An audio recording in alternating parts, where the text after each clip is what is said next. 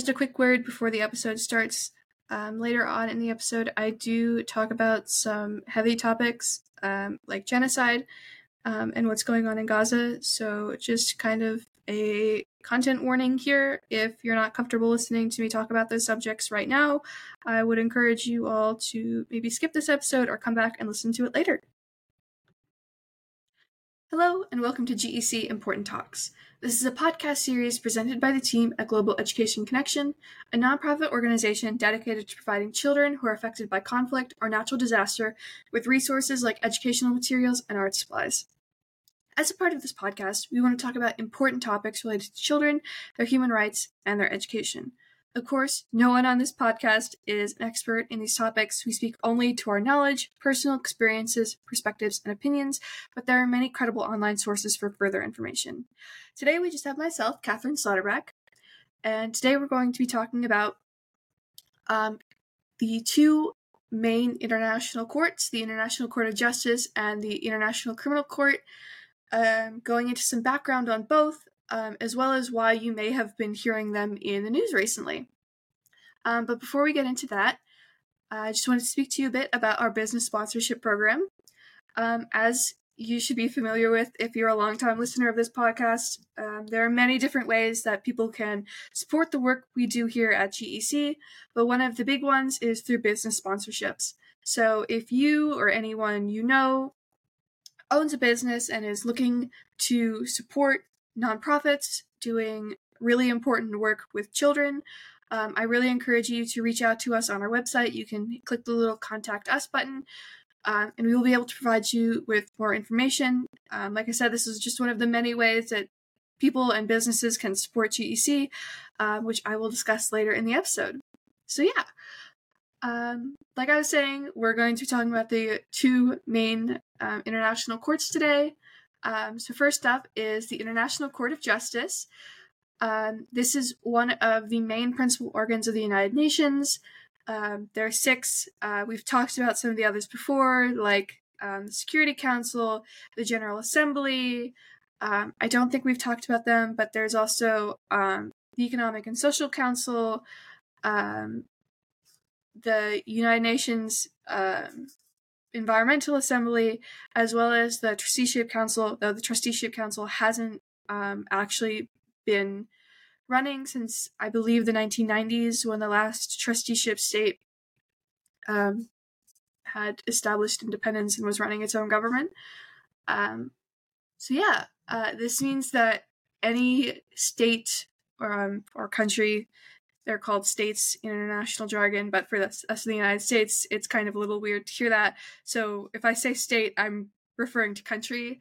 Um, means that any country who is a part of the UN is also party um, to the ICJ, uh, meaning that they're under their jurisdiction. Uh, now, this court isn't meant for like criminal proceedings. It's really just settling disputes between states um, based on international law. So, kind of think of it like our civil court system here in the US. States can sue each other um, for violating international law. Um, a big way that this is used is over um, like territorial disputes and stuff, specifically with the laws of the sea. Um, there are these, th- these things called um, exclusive economic zones where states own so much of the kind of economic area outside of like beyond their border into the ocean. States fight over those all the time. So these are the ICJ is one of the main principal organs for settling these disputes, um, though it also gives advisory opinions on international legal issues.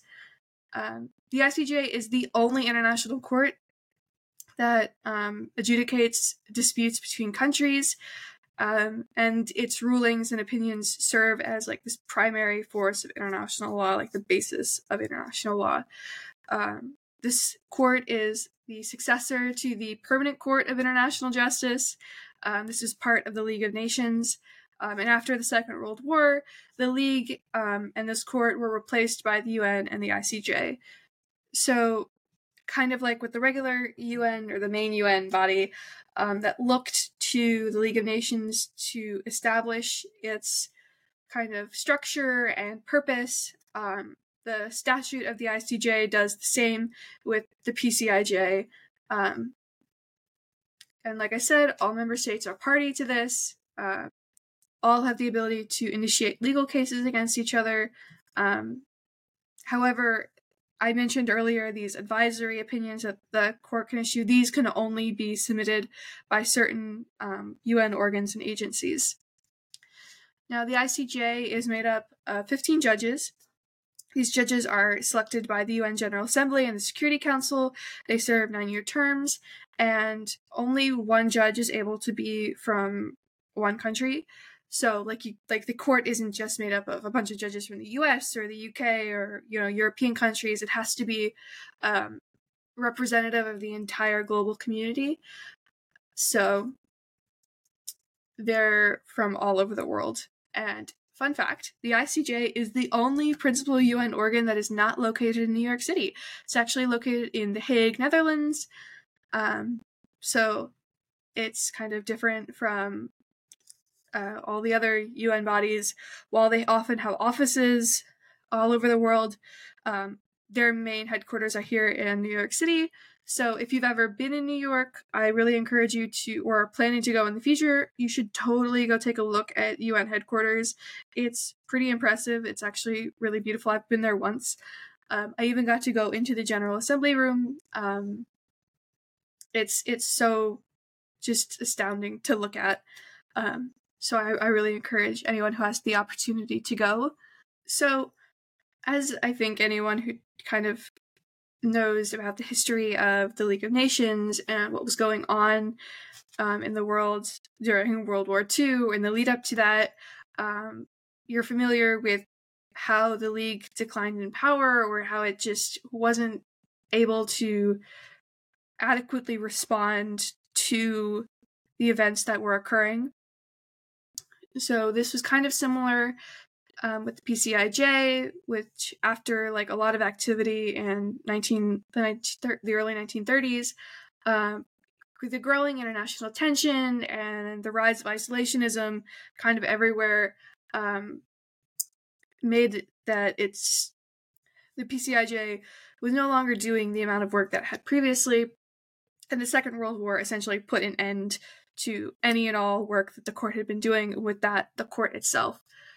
Um, so, um, as um, the U.S., the U.K., and uh, the USSR were coming together, and we're like, okay, we need to create a new international organization after, you know, we defeat the Nazis. We need to have some body that will be able to um, like we need an international court to be able to handle issues that come up. Um, however, they did agree that you know, the court should be based on that of the PCIJ.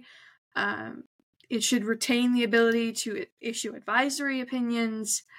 Um, and that like the new court's jurisdiction should be voluntary. So that's like with the UN. You know, you you no state is automatically a member. You have to apply to be in the UN, and with that application to the UN, you are then accepting the court's jurisdiction over you. Um, it also said that the court should only deal with judicial and not political matters. So yeah, um, when you know they all got together, or so yeah, when all of these countries came together to create the UN, the UN uh, Court of Justice came with that. So, since it was established in 1945 by the UN Charter, um, the court has been working. It officially began work in 1946 um, after the PCIJ officially um, ended their work. Um, and uh, the UN Charter does authorize the UN Security Council to enforce court rulings. Um, however, we've talked before about you know the veto power, so really that's subject to what the five, uh, what the P five ha- uh, have going for them, or if the P5 agree with what the judges have ruled. Which, if you're paying attention to pretty much anything, it's pretty hard to get all of them at agreement these days. Um, so you can see why that would be a challenge. Of course, you know, with any international organization, the UN in particular, there are criticisms. I don't want to paint this as being a perfect body. Um, obviously, right off the bat, the ICJ can only hear cases from states, so organizations, private enterprises, people can't put cases before the court. Um, UN agencies um, are also unable to raise a case. Um, the only way that they're able to do anything with the court is by asking for an advisory opinion. But again, these um, opinions are not legally binding. So, with states being the only ones able to bring cases and act as defendants, um, victims of war crimes or crimes against humanity um, may not be able to get the justice that they are seeking for from the court um, when their nation state is either the ones doing it against them and they don't have an outside state willing to go to court for them. Another criticism is that, you know, there are a bunch of international courts. Like, I, am only talking about two, but there are regional courts, um, a bunch of those. Uh, so at times, you know, they're not all under the umbrella of the the same umbrella of what work is being done. So there can be contention between courts who may rule differently on certain cases and courts may have a hard time like engaging in effective and collective judgment if they're kind of all issuing different decisions m- makes international law very complicated sometimes. Um, and again going back to kind of issues with the security council there's not a full separation of powers um, from the rest of the UN, um, as permanent members are able to veto enforcement of cases, um, even to cases of which they consented to be bound to. Um, so, in a lot of times, states that are committing aggression against others are kind of just the rulings are swept under the rug by the Security Council if they're not going to actually enforce it. There's also issues with the court being accused of kind of only handling things on a jurisdictional ground while not resolving the underlying disputes that's causing um, the cases. So it's not a perfect system, but nothing with the UN is. But um, any changes to be made to the uh, ICJ would have to be made through updating the UN Charter, which would be extremely hard to do given the current polarization within P5, as you need the Security Council to approve any updates made. So, um, next we'll move into the International Criminal Court, um, which, like I said, um, you've probably heard a lot about lately the idea for an international criminal court goes back to the Nuremberg trials, which, for those who are unfamiliar, were these series of 13 trials in Nuremberg, Germany between 1945 and 1949. Um, these were meant to bring Nazi war criminals to justice and to reveal the true extent of what the Germans had committed uh, against, you know, Jewish um, people in Germany or in neighboring countries like Poland, as well as other minority groups like the Roma uh, and the Sinti or disabled people or what they had done to prisoners of war. Basically, the whole whole bucket of people that the Nazis had committed atrocities against. Um, these trials were used to establish that all of humanity should be guarded by an international legal shield, um, and that a head of state could be held responsible for things like aggression and crimes against humanity, as well as that individuals are accountable for their actions during war. That the whole, oh, I was just following orders things, like that doesn't work as a defense. Um, the Nuremberg trials also helped pave the way um, for future international law, as uh, future international tribunals and present day courts have modeled their basis off of these trials, as well as um, they also served to kind of push towards establishing the ICC, like I mentioned earlier. Um, they also helped influence important international documents like the Geneva Convention and the Universal Declaration of Human Rights. Now, these the Nuremberg trials weren't the only um, kind of ad hoc international courts that had been established. There's also um, the International Criminal Tribunal for the former Yugoslavia, which was um, created in 1993. And in 1994, um, the International Criminal Tribunal for Rwanda was established. So, this idea of an international court going after criminals isn't new. It's something that had been repeated multiple times before the ICC was actually created. Um, and back in 1989, Trinidad and Tobago requested that the UN look into creating a permanent court that would handle this instead of, you know, every time an atrocity came up, having to establish a new ad hoc court because, you know, that took a lot of time.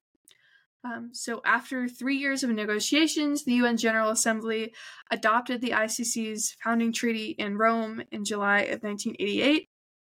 And while the Rome Statute does establish the ICC, it also said that it is the duty of every state to exercise its criminal jurisdiction over those responsible for international crimes, and the ICC can only intervene where a state is unable or unwilling to genuinely carry out the investigation and prosecute the perpetrators. So, while the court may exercise jurisdiction in a situation where genocide, crimes against humanity, or war crimes were committed on or after the 1st of July in 2002, when the needed 60 countries ratified it, and the crimes were committed by a state party national or in a territory of a state party national or in a state that has accepted the jurisdiction of the court, or the crimes were referred to the ICC by the Security Council, it is only in those cases where the court may exercise jurisdiction.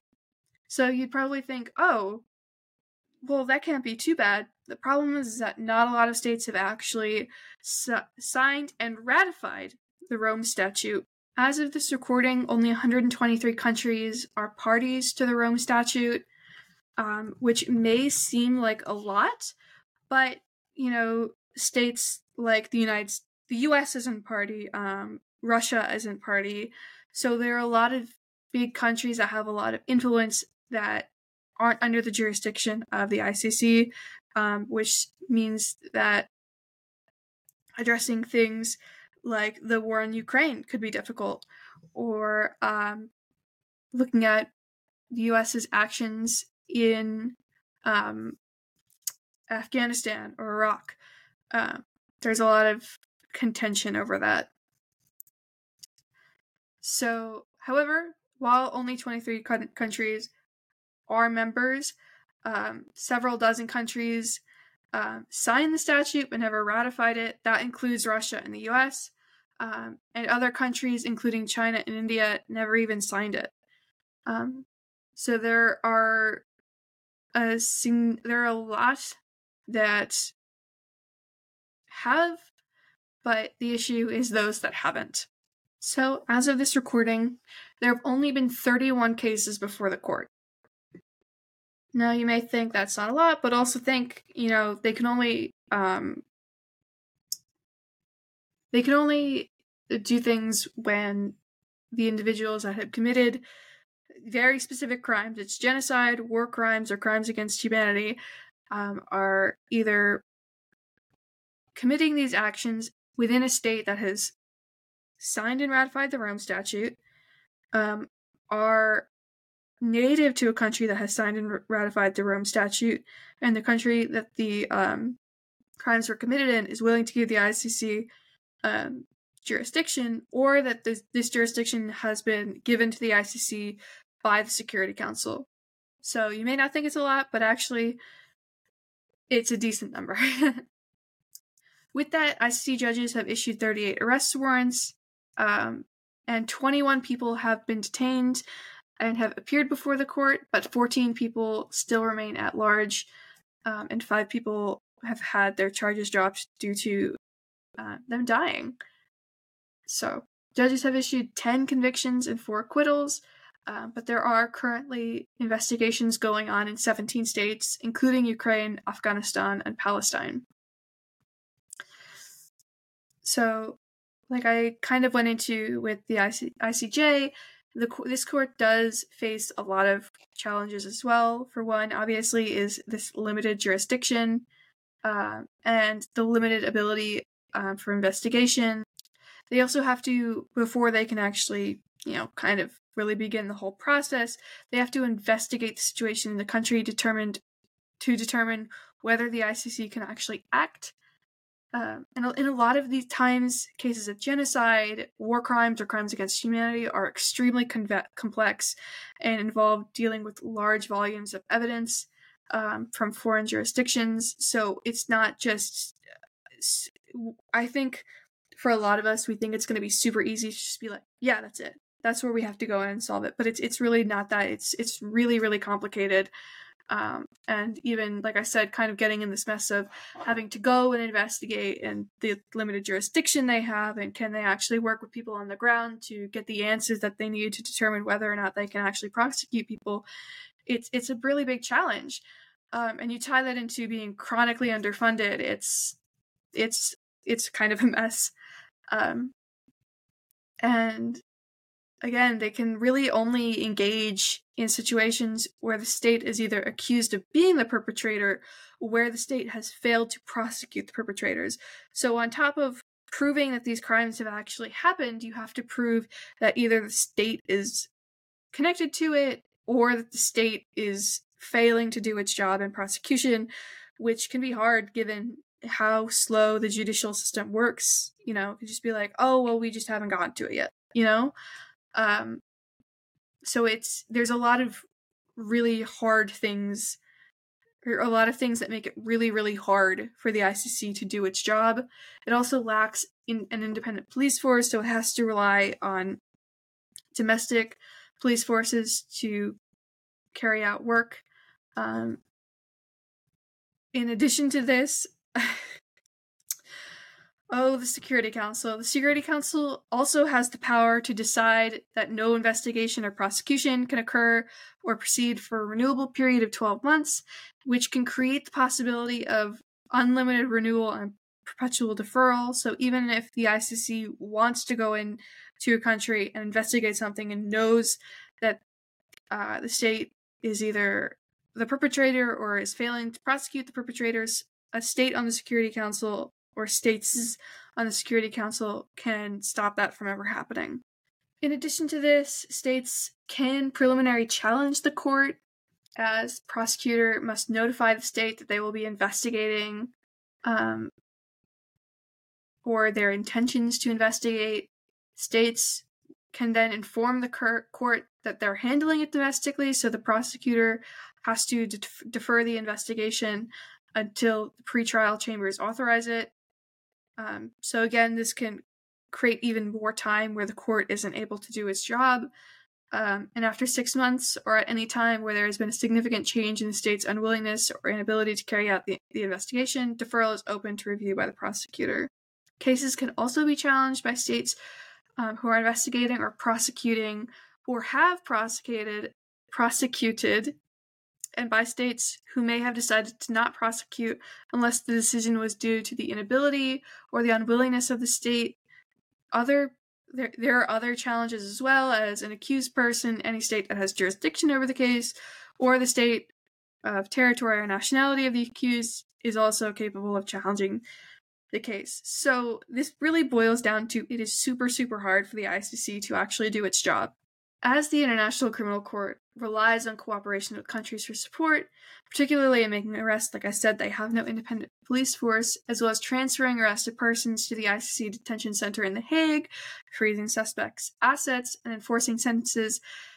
The application has not been equally applied across the world, which creates an even other an, e- an even bigger layer of criticism for the court. They have mainly dealt with issues involving African countries, whether this is because most African countries are member states, or this is primarily where the crimes are occurring, or because of racism, has yet to be seen.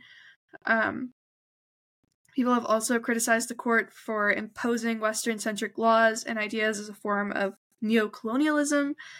Um, so, states in maybe African or Asian countries could see this as Europe and other Western states like the US um, using the tool or using the court as a tool to maybe not so loudly colonize them, but still force our beliefs and our viewpoints on other countries. So it's seen as political and biased against them. Um, Additionally, post conflict societies um, often have a lot of different ideas going on um, as people work to figure out where they need to go from there. You know, it's not as simple as just oh, let's create a government. There's there's a lot that goes into it. Um, so international criminal courts can come sometimes come in and accidentally stoke the fire, even if they're trying to be helpful. Um, so while people can argue that the court is a valuable tool to help in places of mass atrocity, um, as they often cannot handle the cases themselves due to weak legal frameworks or their existing legal, legal frameworks being broken down, the ICC can help fill in these gaps. The ICC can also handle influential political figures that may not be able to be dealt with domestic domestically due to their lingering power in a country. Uh, the court is also located outside of conflict zones. Like I said, it's in The Hague in the Netherlands. Um, so victims and eyewitnesses are safer when they testify. Um, and again, that also ties into um, handling influential political figures as they're then held outside of the country. Um, so it makes it safer all around for, I think, everyone involved. So, yeah, that's just a quick overview of the two courts. I know it's a lot of legal jargon, and trust me, it was complicated like learning about the, this the first time. Um, and I think with so much chatter online, it makes it even harder nowadays. Because um, I know in regards to Ukraine and the actions of Russian soldiers, people have been like, oh, well, why can't the ICC step in and prosecute people? I hope this kind of overview has kind of explained that as well as maybe what sol- what soldiers or what Israeli soldiers have been doing in Palestine or what um, Hamas did to Israel. Uh, it's it's so much more complicated than just they're an international court they can go in and do it. I hope that kind of explained why the ICC can't necessarily go in and do what a lot of people think it can do. Um, but another reason why these court systems have been in the news lately is South Africa has taken Israel to court before the ICJ over the Genocide Convention. Uh, the big long title is the Convention on the Prevention and Punishment of the Crime of Genocide, um, but to save everybody um, time, it's just colloquially referred to as the Genocide Convention. This is an international treaty that um, obviously criminalizes genocide and um, creates the obligation for states to um, enforce um, the prohibition of genocide. Um, and this was the first legal instrument that codified genocide as a crime, um, and the first human rights treaty that was unanimously adopted by the General Assembly. Um, this was on the 9th of December in 1948, um, with the convention entering into force on the 12th of January 1951 as 152 state parties as of 2022. This convention was received largely um, as a response to World War II um, after the Holocaust. So the international community came together and recognized genocide as an international crime and called for the creation of a binding treaty to prevent and punish uh, the perpetuation of genocide. Um, after obviously several years of debate and negotiations and writing, this, like I said, entered into force in 1951 after enough um, state parties had ratified it. The convention defines genocide as any of five acts committed with intent to destroy, in whole or in part, a national, ethnical, or religious group. Um, this includes killing members of the group, causing them serious bodily or mental harm, um, imposing living conditions on them that is intended to destroy the group, um, preventing births, as well as forcefully transferring children out of that group.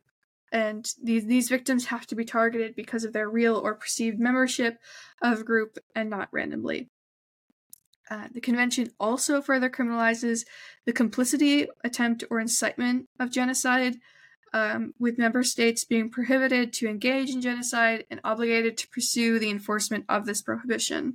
Uh, fun fact about this is that the United States did not become party to the Genocide Convention until 1988, um, and did the, did this um, only um, with reservations precluding punishment of the country if it, if we were ever accused of genocide.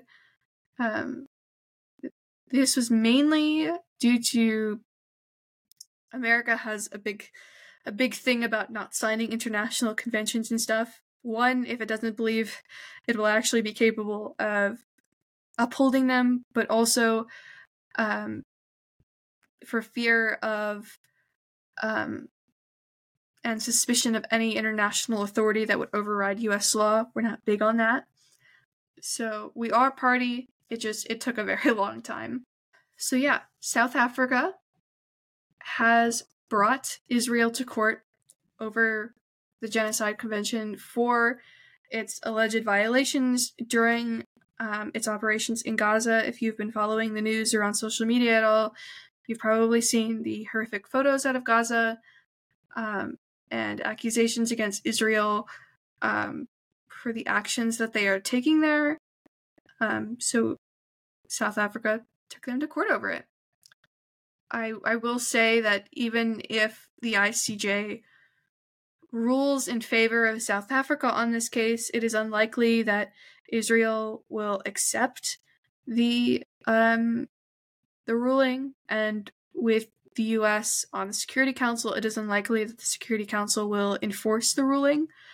Um, that doesn't mean that South Africa's case is for nothing. It just means that it will be very, very hard um, for this to actually do what I think a lot of people are expecting it to do. Uh, but cases like this are really important, even if you don't necessarily get the legal outcome enforced or the outcome that you want. This is a really, really important way of documenting what is happening and making sure that there is a legal record of the actions that are being committed. So, of course, part of this, um, part of this is also South Africa um, trying to get Israel to suspend its military op- occupation or military operations in and against Gaza. So the court is still deliberating on this as of this recording and hasn't issued anything yet. Uh, given that some judges are retiring February 5th, we will most likely know before then. Um, but it's it's very hard to but it is unlikely that this will necessarily serve as what I think people are expecting it to. Israel, of course, is denying the allegations they're committing genocide uh, in Gaza. Um, the fact that Israel is even engaging with the court is a big thing because it doesn't usually and often boycotts international tribunals or UN investigations by claiming that they're unfair and biased against them. So, that by itself should kind of demonstrate how big of a deal this is.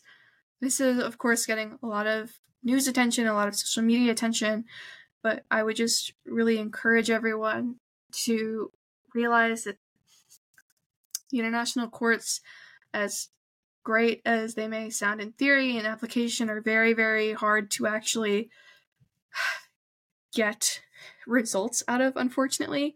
But they're designed to be like that. Um, like I've said before, countries are not big on giving up their authority over themselves and their jurisdiction to handle things internally.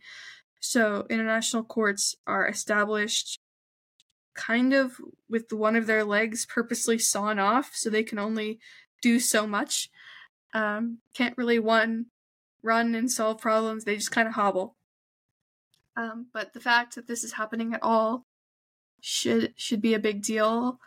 Um, and I encourage you all to go do more independent research on this because it's the court system is so incredibly complicated and complex, especially international law, that it's kind of hard to just sit and talk about it. Um, I've taken college classes on it, and it still is confusing to me at some points. Um, I also encourage everyone to be conscientious of where you're getting your news from or what opinion pieces they're reading, as a lot of sources can be heavily biased, especially in cases like this. Um, just try to take everything with a grain of salt and, yes, read what they're saying, but also read how they're saying it and why they're saying it like that. Um, because we've talked about it before, the different word choices that they use are very intentional. Um, and while I think a lot of people on social media have good intentions, social media unfortunately is a proponent of a lot of misinformation. So, knowing that, make sure to always check your sources, always cite your sources, and always, you know, always double check is this actually true? Is this what's actually going on? And, you know, can the bodies that we're calling on to do things actually do what we're asking them to do? I will also, just kind of as an add on, it's really um, a, a, big part of this is also um, goes back to South Africa being the one to issue or take Israel to court over this, as um, it harkens back to issues central to South Africa's own identity. Um, the African National Congress, which is the governing party of South Africa, has uh, has longstanding issues with Israel and its policies about Gaza and the actions that it has taken in Gaza for decades, um, as well as the West Bank. It often compares this to its own history under um, apartheid, um, when the mi- white minority ruled um, before it, uh, apartheid ended in 1994. So, um, I will also say that Israel, that South Africa has sought to um, expand the case just beyond the current um, Israel Hamas, that's what they're calling it, conflict. Um, as as they say it, this did not begin on October 7th. Um, Palestinians have experienced systemic oppression and violence for the last 76 years. That's from right right from the mouth of the South African Justice Minister uh, Ronald Lamola. Um, and they hearken a lot to how two thirds of the dead in Gaza are women and children, um, and that the death toll is often not distinguished between combatants and civilians. They're all just lumped together. Um, and South African lawyer Hassim said mothers, fathers, children, siblings, grandparents, aunts, cousins are often all killed together. This killing is nothing short of destruction of Palestinian life. It is inflicted deliberately. No life is spared, not even newborn babies. So, this is, of course, um, a really sensitive topic.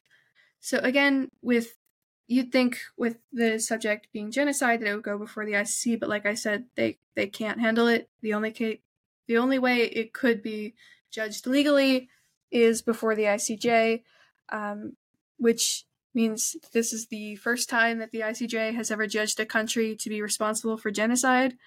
Um, the only other time it has done anything similar to this was in 2007 um, when it ruled that Serbia had violated the obligation to prevent genocide um, in 1995 um, about the massacre of the Bosnian Serb forces against more than 8,000 Muslim men and boys um, in a Bosnian enclave. So, so this is this is a big deal, um, to put it mildly. And I will say that the that Israel is expected back in the ICJ next month, uh, not for um, what's going on in Gaza, but rather um, into um, a UN request for an advisory opinion of what Israel um, has been doing and its policies in the West Bank and East Jerusalem. So this is not something new for Israel, but like I said, this is the first time they've actually uh, shown up as they often boycott um, boycott these events. So yeah, um, I know that was a lot of legal jargon. That was a lot of really heavy topics. I hope this has kind of been a decent overview of the two different courts. Um, I had I didn't talk too much about the South Africa case because it's it's really really complicated. Anything with actual legal jargon is, but it really just boils down to them going against Israel for the Genocide Convention, which I hope I also provided a decent explanation for that. Um, I hope you all have enjoyed today's effort episode. I know it's kind of a little heavier than what we usually do, but I thought with so much of this being talked about online that it was really, really important to kind of come in and be like, hey, hey guys, um, the courts can't do necessarily what you think they can do. I wish they could, but they can't. Um, so yeah. Um, but before we wrap up, uh, here's just a quick word about our coloring book. Um, like I mentioned earlier, um, there are a lot of different ways that you can support the work we do here at GEC, one of which is um, the coloring book. Um, it's for sale on Amazon. I always link it in the description below. Um, it's a really great way for kids to be able to practice their fine motor skills um, as they color and draw, as there's extra pages included um, to encourage kids to um, in their artistic abilities. Um, it also includes fun facts about the animals and other interesting ways for kids to be able to learn. In addition to that, um, we also have um, a shop on our website, which again I will link in the description below. We offer a lot of really great products. Um, I know I consistently use the notebook that I got from the shop, um, as well as my tote bag. Um, but we have we have a little something for everybody, so I really encourage you all to check it out. Um, you can also donate on our website. We also run campaigns um, for donations on social media platforms like Instagram and Facebook. Uh, so, with that, please check out our social media. Any kind of engagement really helps us, um, as a big portion of what we do is outreach um, and just spreading the word that issues like this even exist. So, really encourage you all to check out our social media platforms um, and also to check out our think tank publications. Uh, we have quite a few posted at this point, um, with more coming soon. They talk about a wide range of topics um, to help, like I said, kind of advocate for and spread awareness about really important issues that the general public might not be super knowledgeable about. Um, you can also check out our Patreon, which I will link in the description below. That's a great way to check, that's a great way to help us here at the podcast. Um, but yeah, with that, uh, this has been GEC Important Talks, hosted by the team at Global Education Connection. Um, you can check us out on all social media platforms, um, as well as our website, um, www.globaleducationconnection.org, to find more about who we are, what we do, and how else you can best support us. So, thank you all so much for listening, and we hope to have you back next week. Bye.